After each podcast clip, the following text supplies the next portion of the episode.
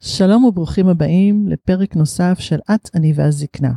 אני דוקטור דנה פאר, גרונטולוגית ומרפאה בעיסוק, ואני מזדקנת כל יום.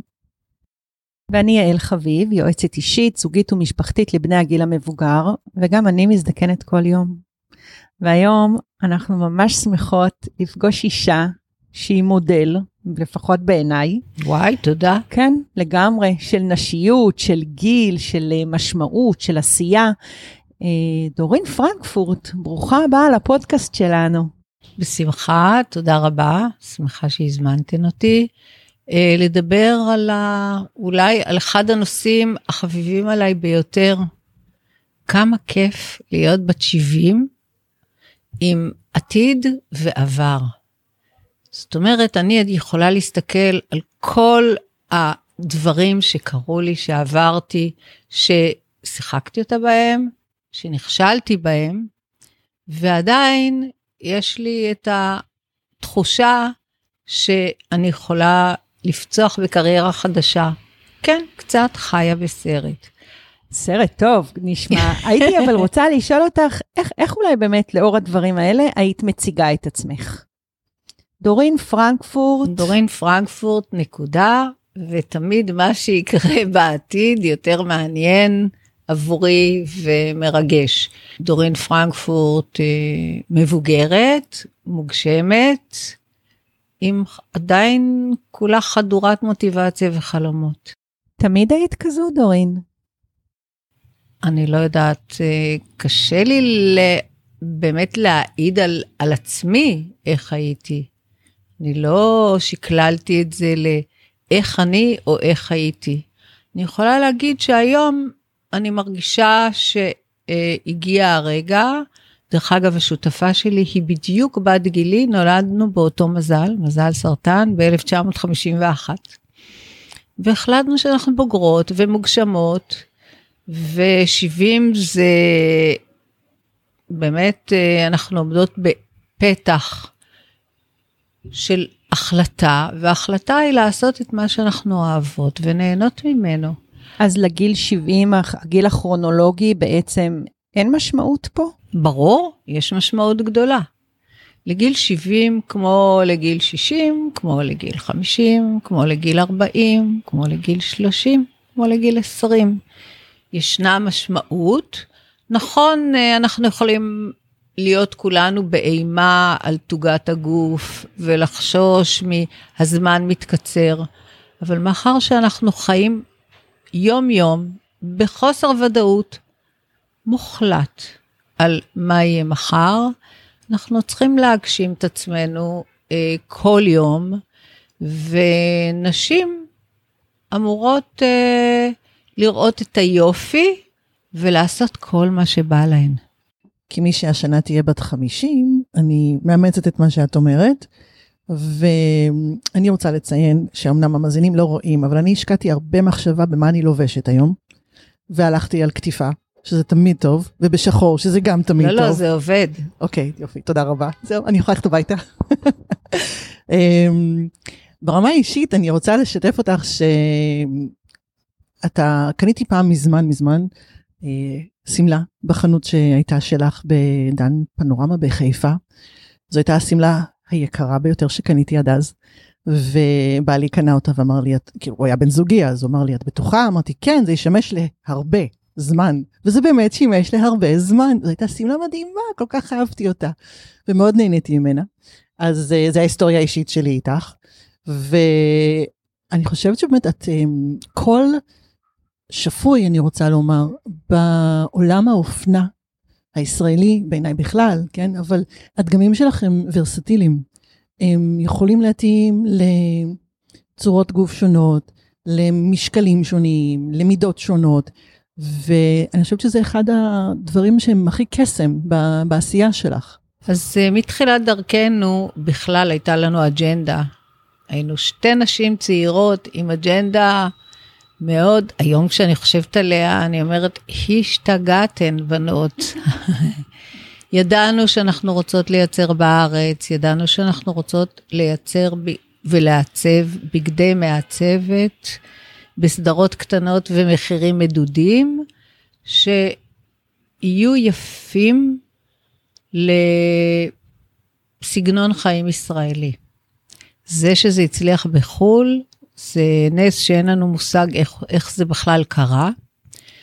Uh, הקהל שלנו מראש היה נשים מאוד צעירות שהתבגרו ונשארו איתנו.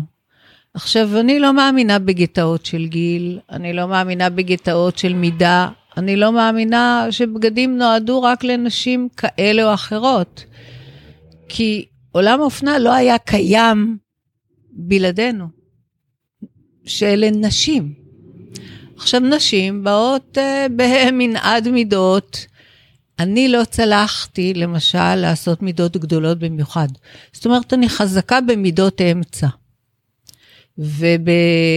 ובסגנונות לבוש שהן נועדו לנשים שחיות סגנון חיים כמוני, שהוא לא סופר שופוני, סורי, ולא, אני לא מאמינה בטרנדים. אני חושבת שאם אני מסתכלת על אחד הדברים כשאני אומרת מוגשמת, אני מסתכלת על הארכיון שלי שהוא מ-1975, ואין בו בגדים שאני חושבת שהם פדיחה. שזה נס. אין בגדים שאני מסתכלת ואני אומרת, על מה חשבתי, איפה הייתי. מדוע? כי תמיד היה לי חותם, כתב יד, שנשארתי נאמנה לו, לטוב ולרע. זאת אומרת, כי מראש זה הגביל את הקהל שאוהב את הבגדים שלנו. היום רוב הלקוחות שלי, אה, מאחר שאני מתמקדת באונליין ובמספר מועט של חנויות, פעם יכולתי להגיד שהן יכולות להיות הבנות שלי, הלקוחות. היום אני יכולה להגיד שהן יכולות להיות הנכדות שלי.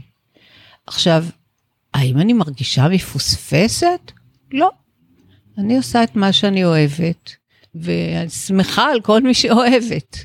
אני רוצה להגיד שהרבה פעמים יש אה, שימוש אה, דווקא במושג של הלבשה, את המושג פתטי. זאת אומרת, אישה בת 70 אה, שלובשת משהו שאולי לא תואם לגילה. אני רוצה להגיד שאני באופן אישי מתחלחלת מהמילה פתטי. מזמן רציתי שימחקו אותה מהלקסיקון הגלובלי, אבל יש לך איזושהי באמת מחשבה שאולי יש דברים שהולמים לגיל מסוים, דברים שלא הולמים לגיל מסוים? האם יש משהו שאולי אפילו את לא תלבשי כי הוא לא ראוי, במרכאות כפולות ומכופלות, לגילך? אוקיי, okay, אז דבר ראשון, אני לא אורקל וגם לא סטייליסטית. אני חושבת שדברים שונים ובגדים שונים מתאימים לנשים שונות. אני לא חושבת שמיניות היא מילה גסה בכל גיל. אני חושבת שמיניות אה, מוחצנת זאת החלטה אישית,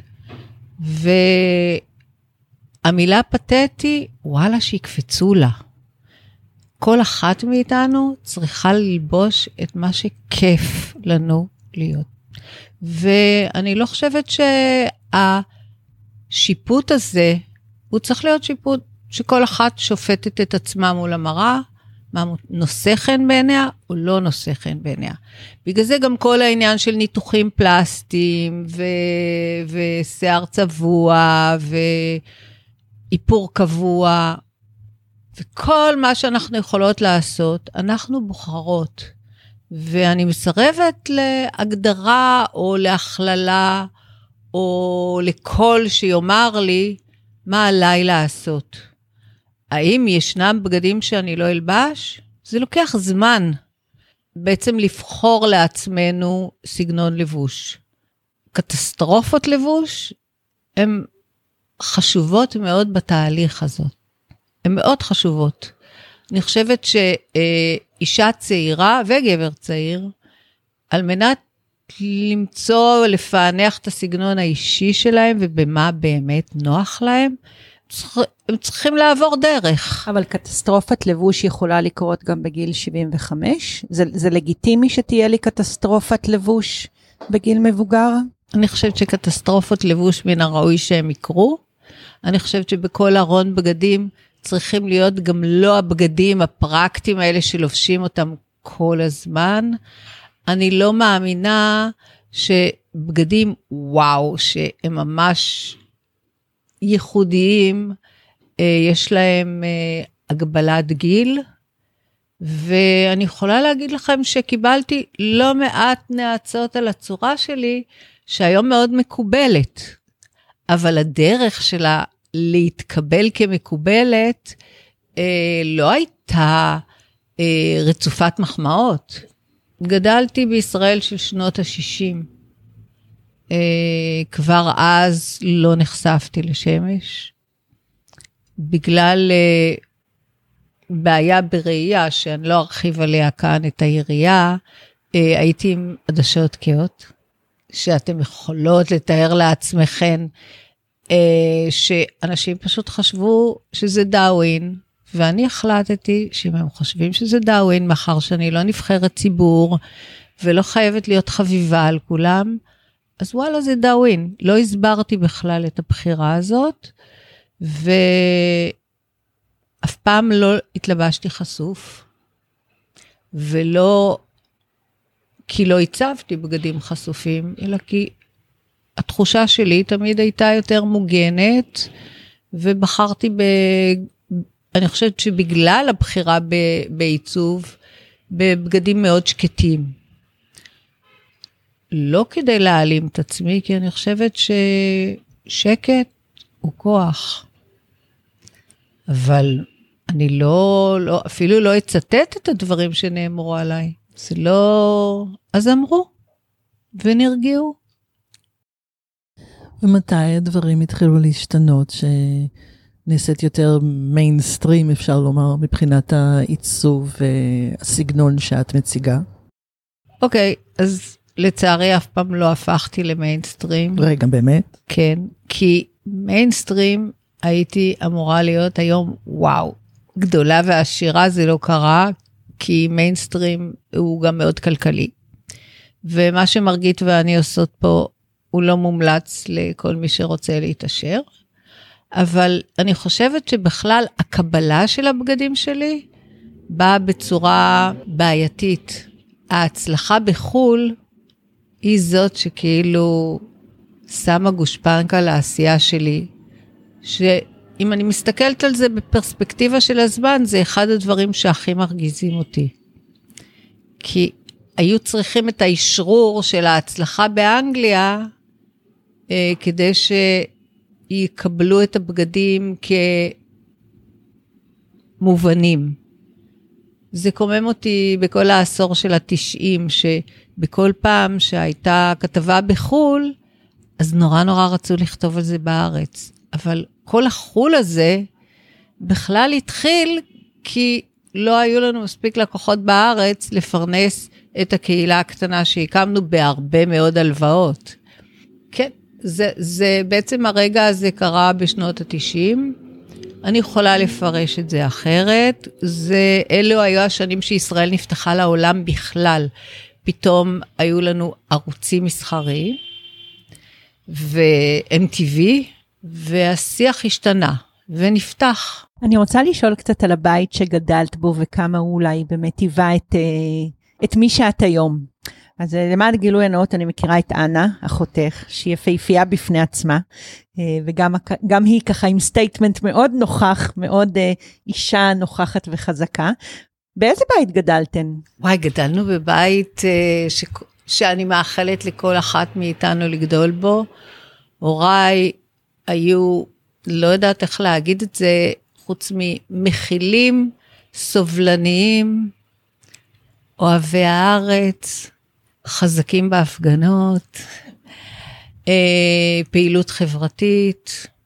יכולה להגיד בגאון שמבחינתי כן, הם היו יפי נפש. אני יפת נפש, שמאלנית, בת של שמאלנים, נכדה של שמאלנים, ממקימי הארץ וחדורי אהבת הארץ.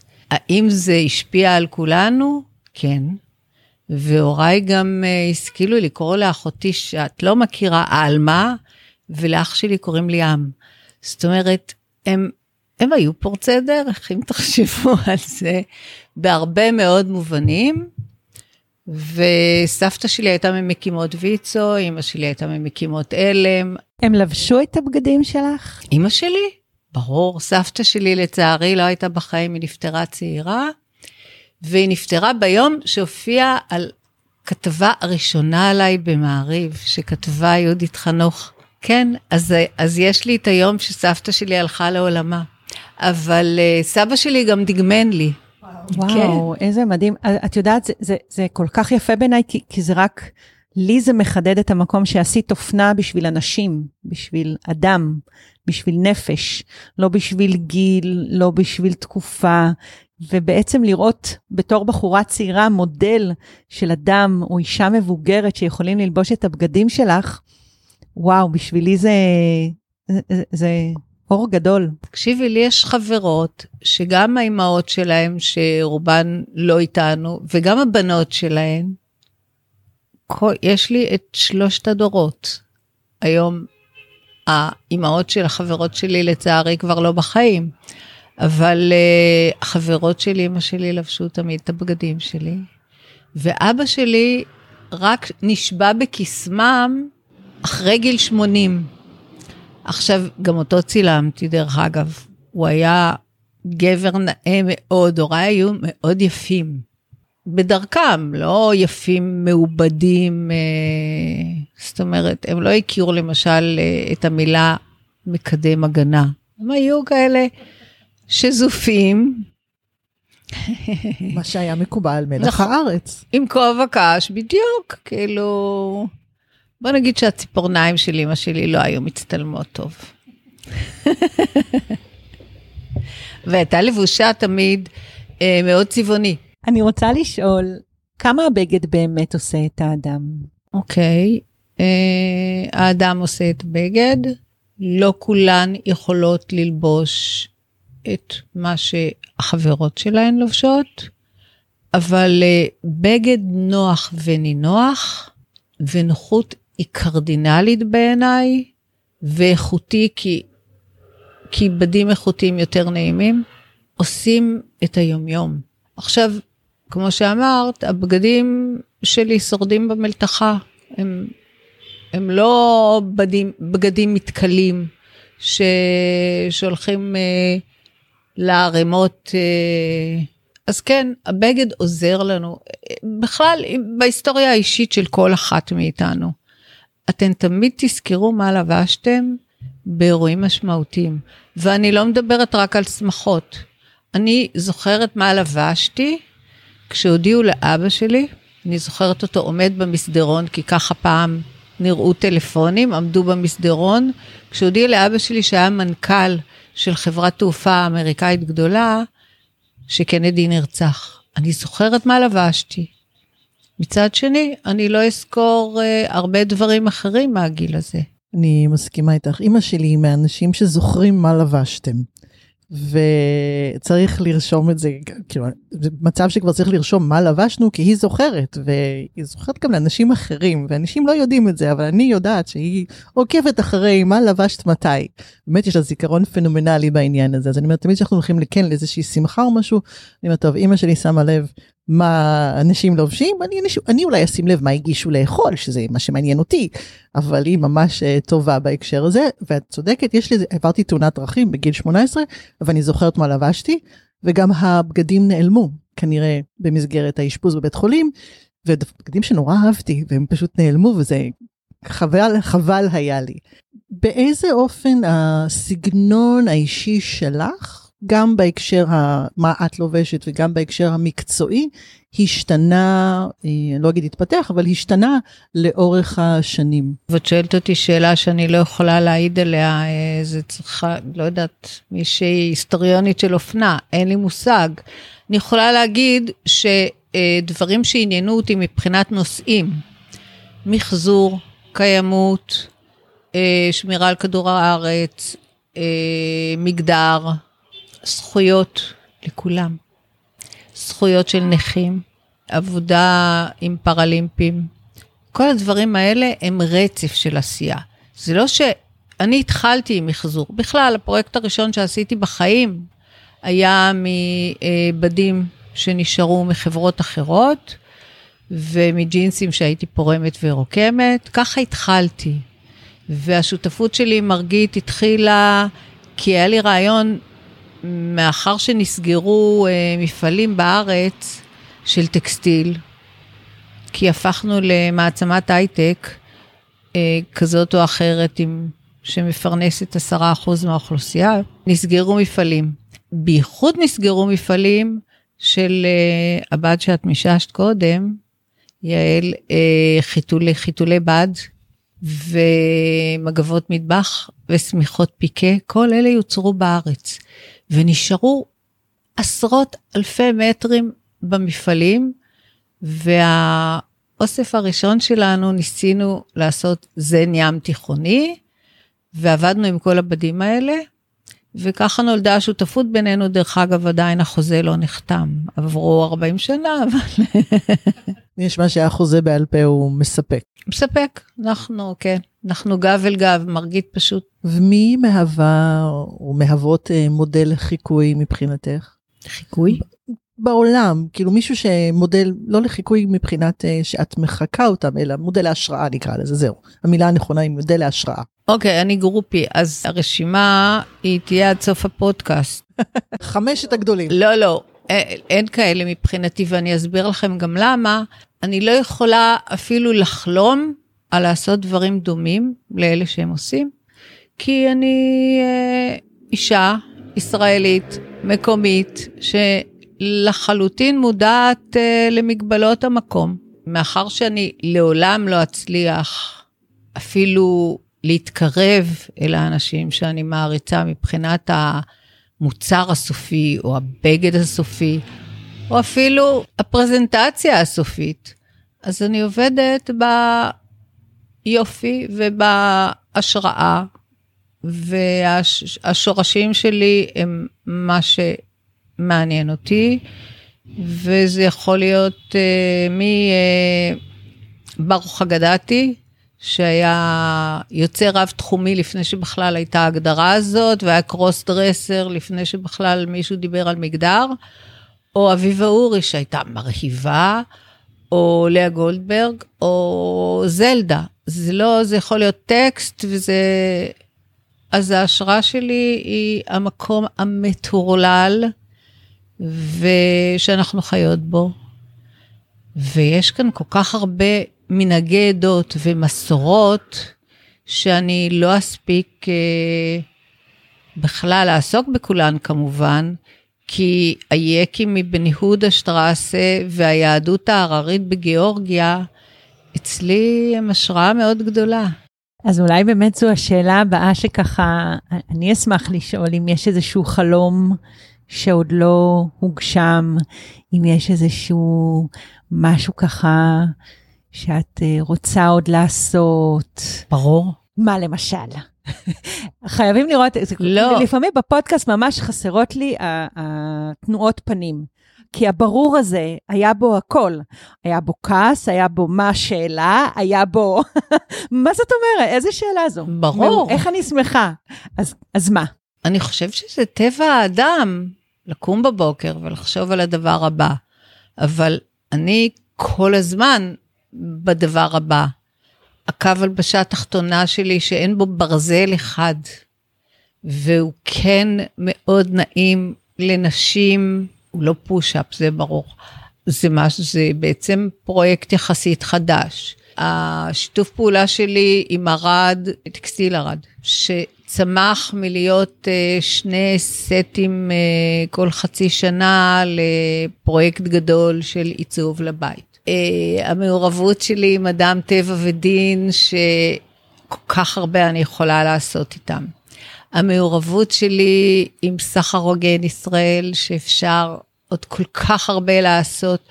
כי מה שקורה זה הדור שלי הוא דור די מחורבן, בואו נהיה כנים, אבל הדור שלי זה הדור של המנהיגים. יש לי את המזל אה, להיות מעורבת עם כל כך הרבה מיזמים של אנשים צעירים, חדורי מוטיבציה, חדורי אידיאולוגיה, ואין לי שום בעיה להיות אה, לא המבוגר האחראי, הזקנה האחראית.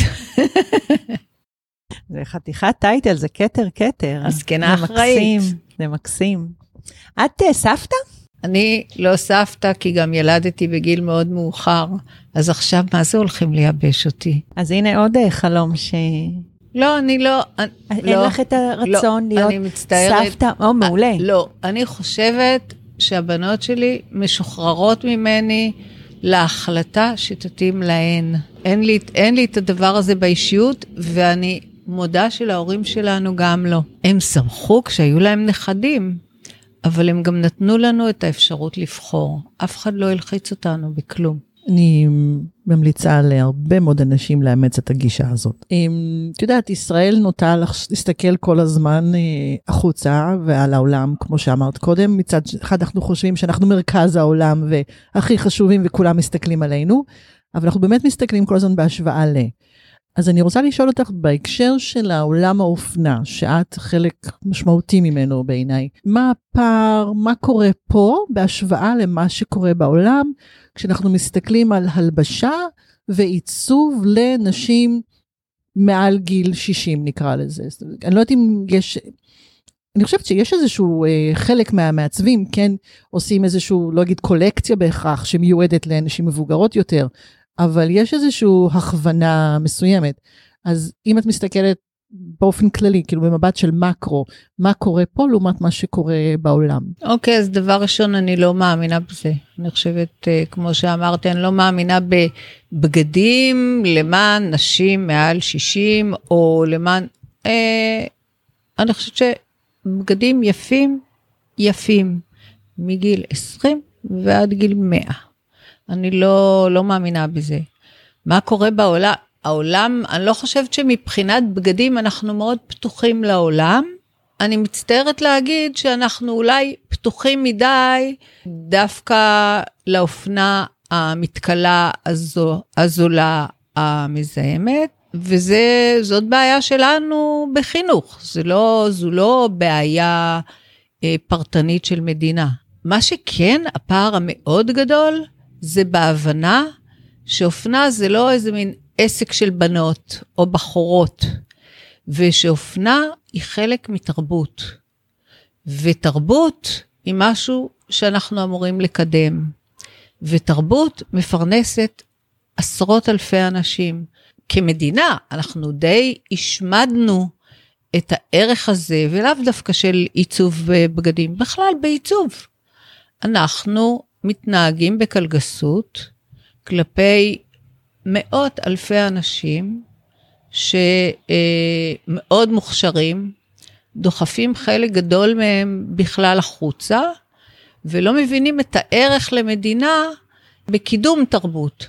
עכשיו, אני לא מדברת על מענקים וכספים, אבל הקלות, אנחנו מחנכים כל כך הרבה אנשים לעיצוב, יש לנו בתי ספר נפלאים, איפה הם אמורים לעבוד אם אנחנו לחלוטין ערלי לב אליהם? אני לא מאמינה בכספים שנשלפים, אבל אם את שואלת אותי על הפער בינינו לבין העולם, אין כמעט מדינה שהיא לא מדינת עולם שלישי. דרך אגב, גם במדינות עולם שלישי לא מעטות מבינים, מבינים את הערך של אופנה ותרבות, או עיצוב בכלל ותרבות, ואנחנו לא.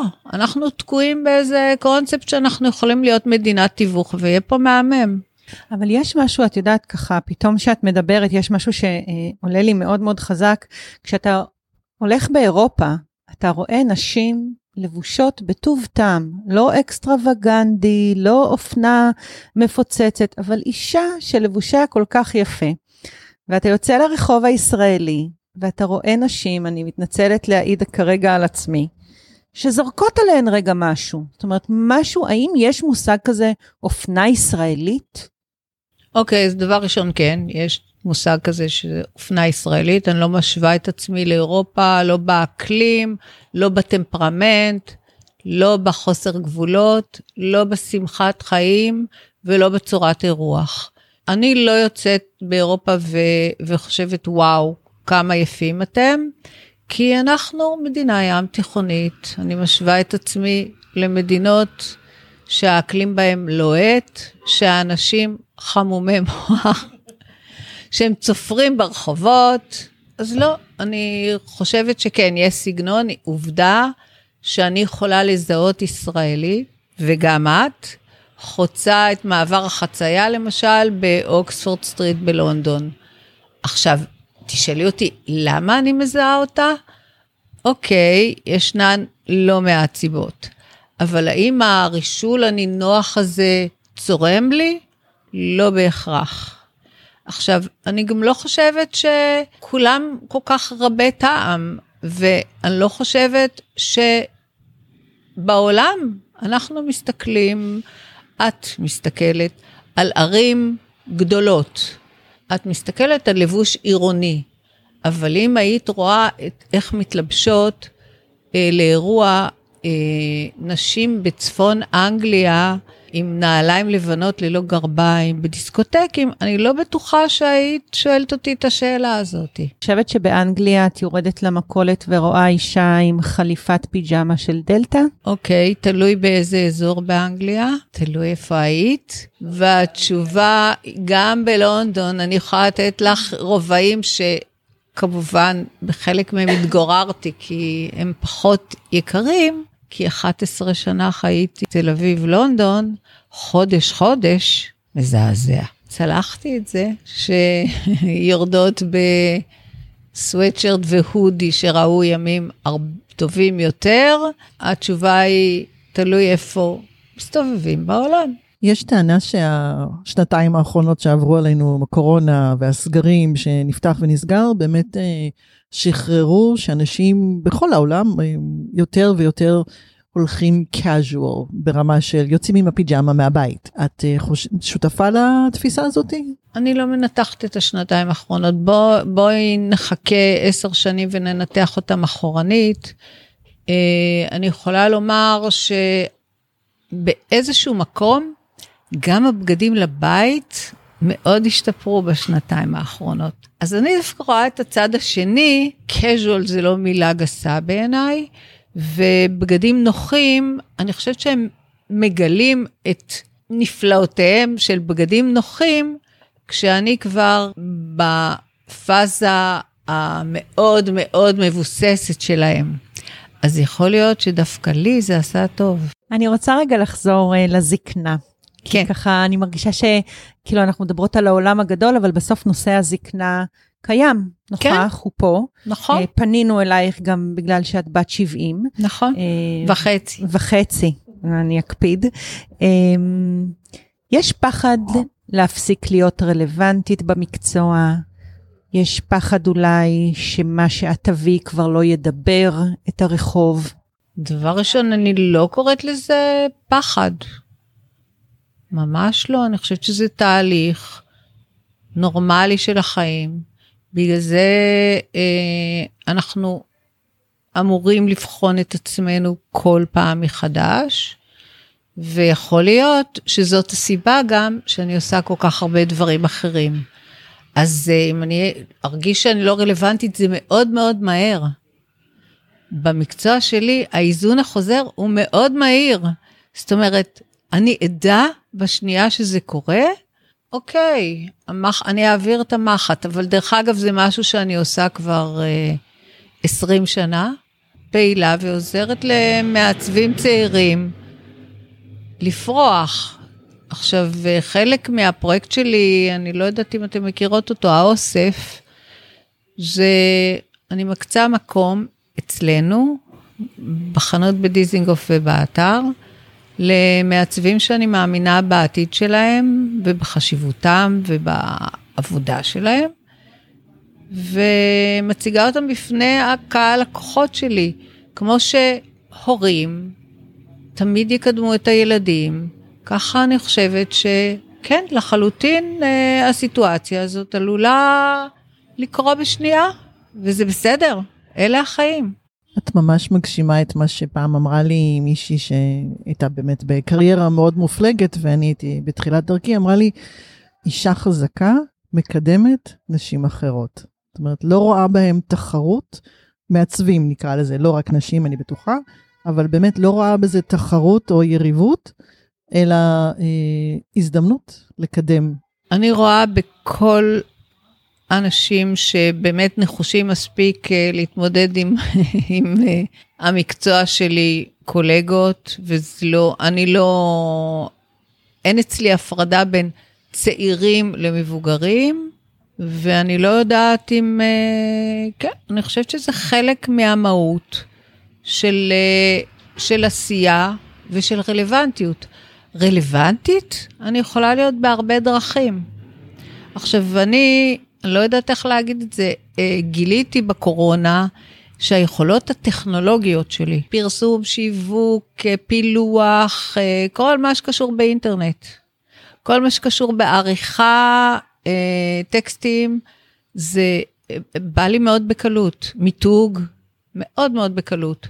כל פעם היה, הייתה אישה אחת פחות, או משרד אחד פחות בתהליך שלא יכלו להגיע לעבודה, ולקחתי תפקידים עליי שלא האמנתי שאישה בת 69, כי עוד הייתי צעירה, תמיד הייתי מאוד טכנית, אבל לא ידעתי עד כמה אני יכולה להיות טכנולוגית, זה לא אותו דבר.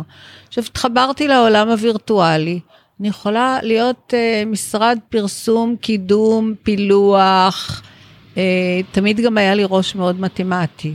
אז uh, גרפים, אין לי שום בעיה. האם בזה אני אתמקד? לא. כי אני כבר בתהליך של שניים, שלושה פרויקטים אחרים. האם אני יכולה לעבוד ב... בכלל בכל העולם הזה של הווב? התשובה היא כן. יש מחשבות על גיל, על זקנה, על מוות, על סוף. זה משהו שבא לידי ביטוי אפילו דרך היצירה שלך, דרך האומנות שלך. אוקיי, okay, אני על כל יום תמיד חשבתי כסוף, דרך אגב, מגיל מאוד מאוד צעיר. אה, ללכת לישון עם יום גדוש ולקום בריא, זה לא מובן מאליו מבחינתי. ובניגוד למה שהרבה אנשים אומרים, רק הבריאות, רק הבריאות, אז אני מכירה הרבה אנשים חולים שעושים ניסים בעולם הזה. זה לא רק הבריאות, וזה לא רק להיות צעיר. ואני זוכרת ששאלתי את סבתא שלי, הלכנו לקונצרט, אני ליוויתי אותה לקונצרט בהיכל התרבות, והיה אור מהבימה, וראיתי את הקמטים שלה, ושאלתי אותה, איך זה להיות זקנה? דרך אגב, כשהיום אני חושבת עליה, היא הייתה כל כך לא זקנה, היא הייתה הרבה הרבה יותר צעירה ממה שאני היום. וכי היא נפטרה צעירה, אז היא הסתובבה אליי והיא אמרה לי, דורלה, אותו דבר רק עם פסים. זה נשמע ש- שלקחת מזה משהו מאוד, אה, משהו מאוד עמוק לדרך שלך. זה אותו דבר, אני רלוונטית, אני, אני גם טכנולוגית, ואני גם לומדת, ואני גם עושה בהרבה מאוד דברים. אני אימא, וצריכים אותי, ואני בת זוג, וצריכים אותי, ויש לי חמות מקסימה, וצריכים אותי. כמה אפשר לבקש? רק שיימשך. אני רוצה לומר שמה שאני מאוד אהבתי מתוך הדברים שאמרת קודם, זה את הביטוי שאמרת, אני עוד לא מעבירה את המחט, שזה הדרך שלך, כאילו, אני יוצאת לגמלאות או פרישה, זה אני לא מעבירה את המחט, זה פשוט מקסים. ואני לוקחת את זה אותו דבר רק עם פסים. ואני חושבת כל יום על זלדה, שלילה לילה הסתכלה על היופי הזה הזורח. תודה רבה דורין, היה לנו עונג. שוב, אני מגשימה חלומות ופוגשת אנשים שאני ממש אה, מעוררים בהשראה. איזה חמודה. תודה לכן. אז תודה ועד הפעם הבאה. תודה שהאזנתם. אני דוקטור דנה פאר, מומחית בדמנציה, מטפלת בפרט ובמשפחה בתהליכי מחלה מוקדמים ומתקדמים. בעלת קליניקה פרטית לליווי וייעוץ בתחום הדמנציה. מפתחת גישת טיפול מותאמת ואישית למתמודד ובני משפחתו. תזכרו, זה שיש דמנציה לא אומר שאין מה לעשות. תדברו איתי ונחשוב ביחד איך להיטיב את איכות החיים שלכם ושל יקירכם. אני יעל חביב, יועצת זוגית ומשפחתית לבני 60 פלוס. אשמח לפגוש אתכם למפגשים אחד על אחד או בהרצאה או בקבוצה על מגוון נושאים כמו סבאות וסבתאות, יחסים זוגיים בגיל המבוגר, קשרים בין דוריים ובאופן כללי על איך לחיות בטוב בקשרים וביחסים גם בגיל המבוגר. Thank you.